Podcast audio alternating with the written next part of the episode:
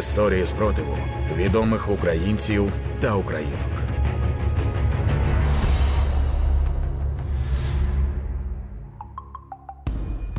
Вітаю! Ви слухаєте подкаст «Опір» на Громадському радіо. Мене звати Ліана Чеченіна. Наша гостя сьогодні – одна з найвідоміших українських стендаперок Настя Зухвала.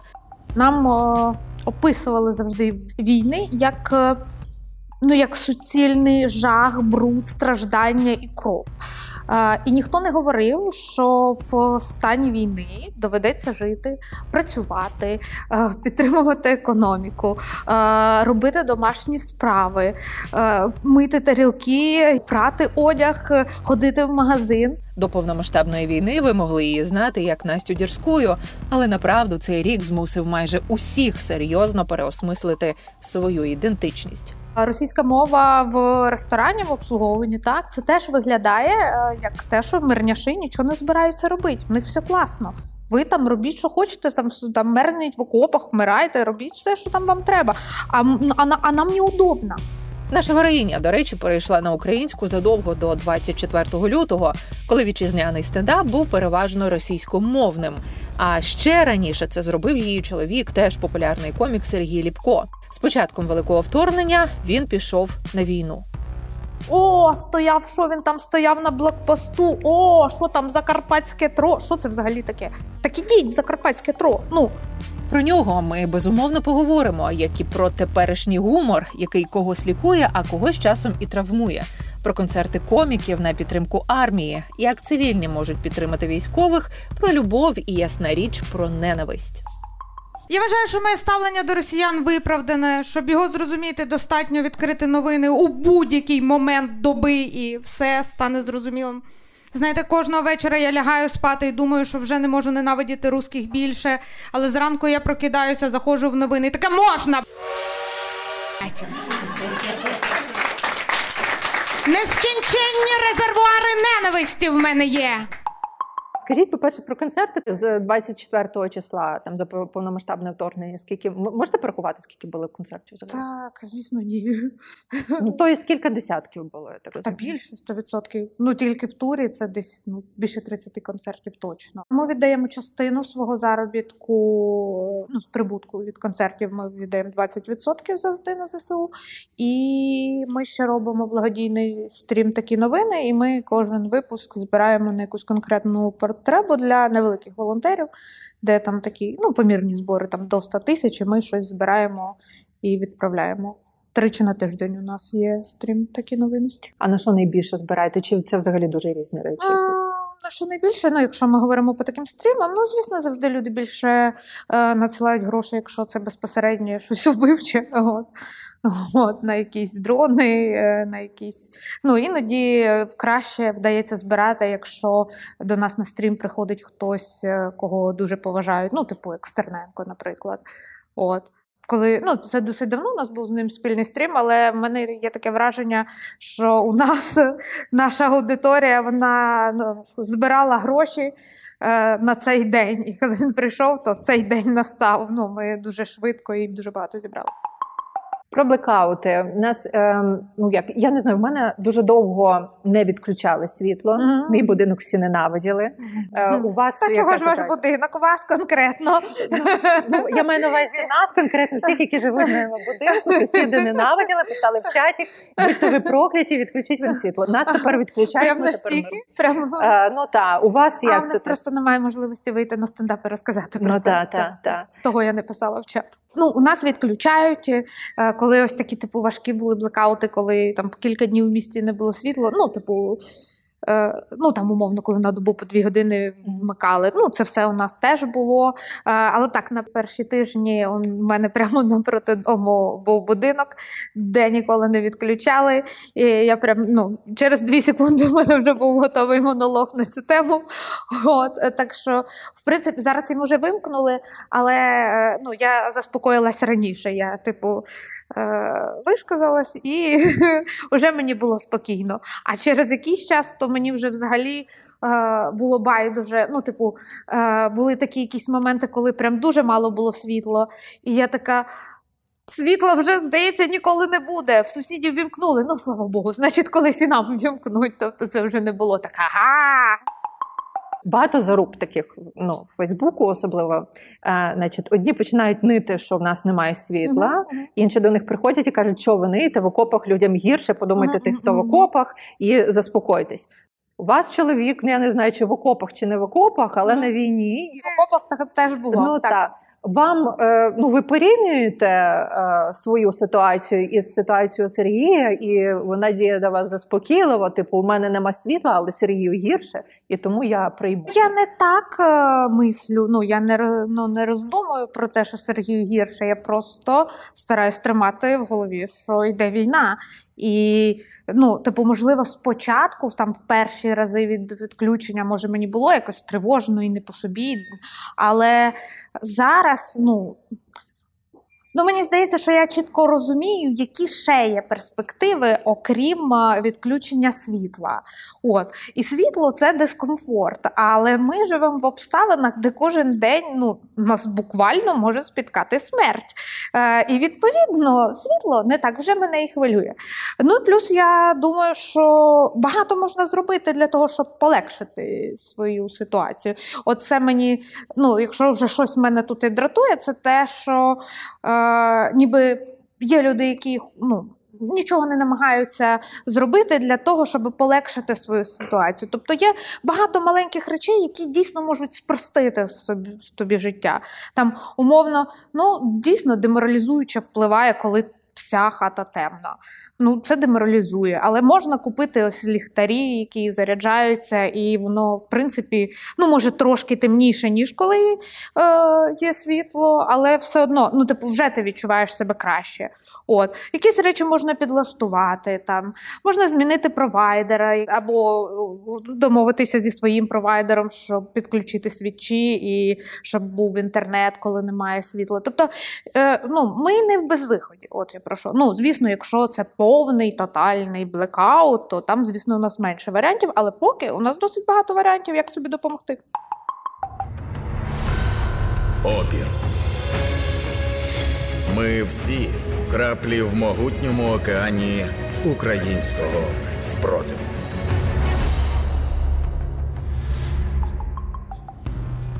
Останні ваші стендапи побудовані на ненависті або на люті, як ви вибираєте, тому що багато людей зараз розрізняють ці два слова, типу ненависть не ок, а лють це ок. Для мене ок і ненависть і лють, тому я не особливо розрізняю. Ну, якщо ми говоримо про мій сольник, ну так він так і називається, рафінована лють, і там переважно, ну так, це типу рефлексія перших місяців війни. І ось ми типу закінчили тур, зробили в жовтневому зйомку, воно монтувалося і тільки ось зараз вийшло. Тому, можливо, десь комусь може бути і дивно, що я така заведена. І останній матеріал, ну те, що я зараз типу пишу, то він ну, крутиться в основі навколо нашого ось такого нового побуту, якихось моїх спостережень.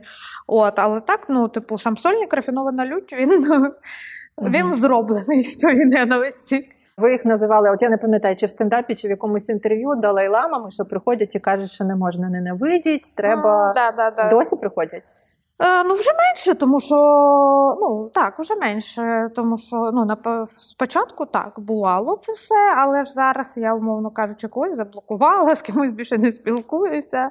От, ну, і плюс вже в мене досить, мабуть, сформований імідж людини, який краще за це не розповідати. От, але те, що це продовжує існувати як явище, ну, так, я знаю, воно є.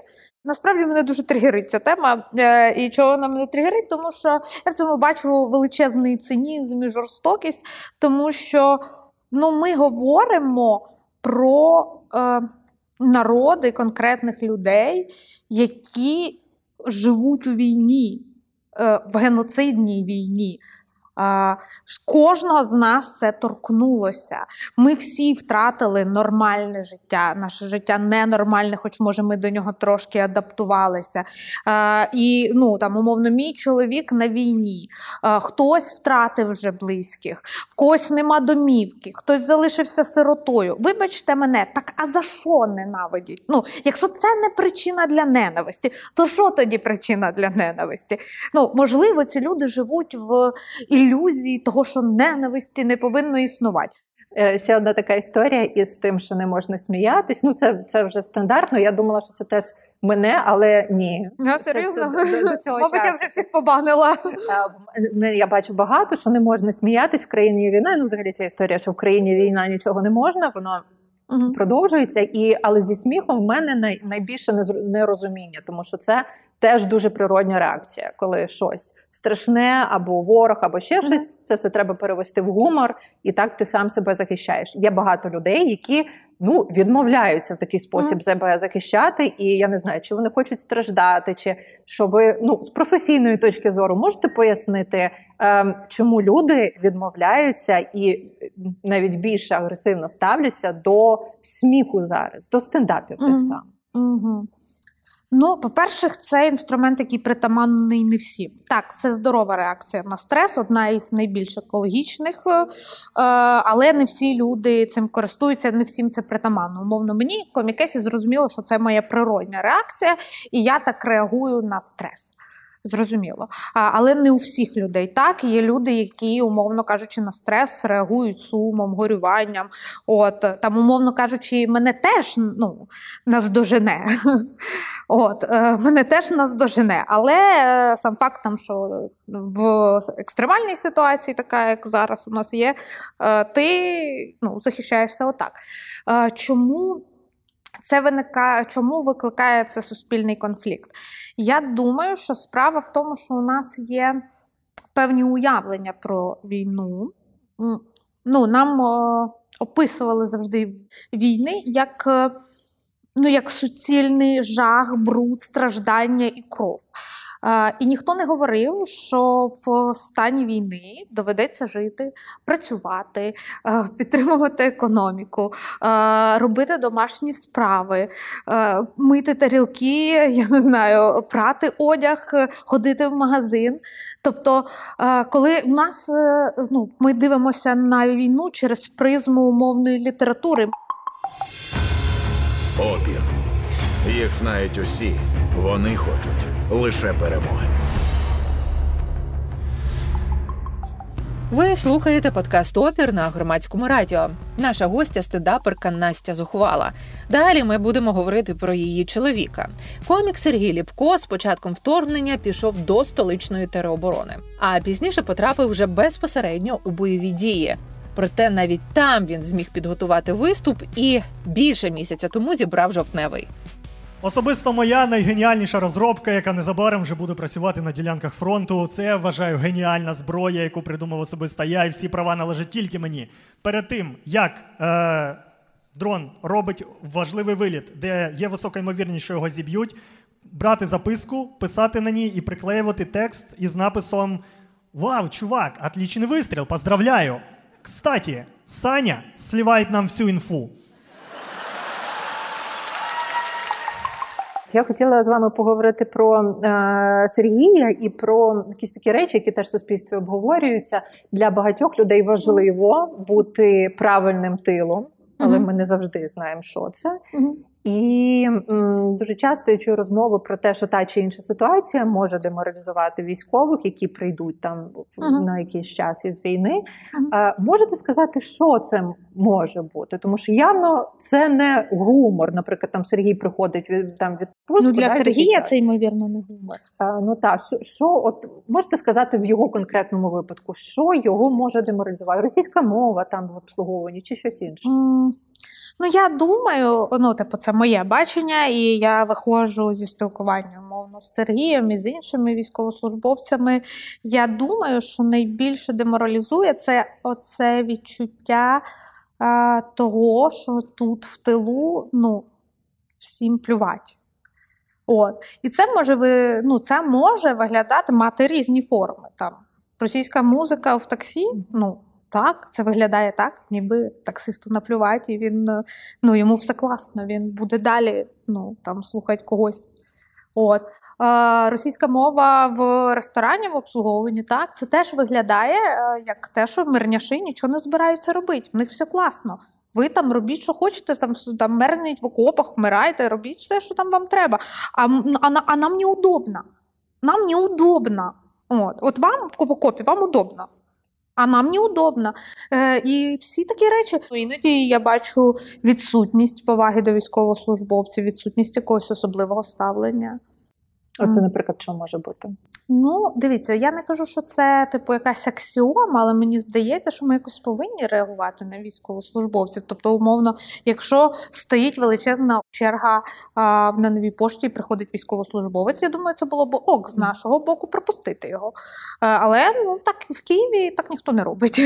Наприклад, в прифронтових містах це відбувається перманентно. І це от така, чи там, я пам'ятаю, Сергій розказував в стендапі про те, що от, там, в прифронтових містах, типу, все, військовим кава безкоштовна. І він жалівся, що він хоче платити за каву. Але для мене це було дико, тому що я бачу військовослужбовців багато де, і я жодного разу не бачила, щоб хтось їм щось запропонував. От. Тобто мені здається, що нам всім варто шукати якусь можливість висловити свою повагу. Ну, тобто, і вже тим більше мені не ок з тим, що коли є реально люди, які вже пустилися берега, є люди, які можуть вступити в конфлікт з військовослужбовцем, бо їх треба пропускати першочергово на заправці запальним, наприклад. Я не знаю, ми до цього прийшли. Я розумію, що ці люди, вони, мабуть, в меншості. Але те, що це, війна не закінчилась, а це вже десь є, мені здається, що це час і місце для шакалячого експресу в реальному часі. Я думаю, що ми не можемо таке толерувати взагалі ніяк. Взагалі ніяк. І мені здається, що так уже, я називаю це перші сходинки до «ми вас туди не посилали». Останнім часом, коли якісь відбуваються конфлікти, навколо мене приходять люди, які згадують, що це ж я, дружина Сергія Ліпко. І там це треба 0,4 секунди, щоб вони вже почали там сидіти і розсуждати. Та де він там воює, та він там ресторан охороняє, та він взагалі в Києві на своїх стендапах. І ти сидиш, це читаєш і така...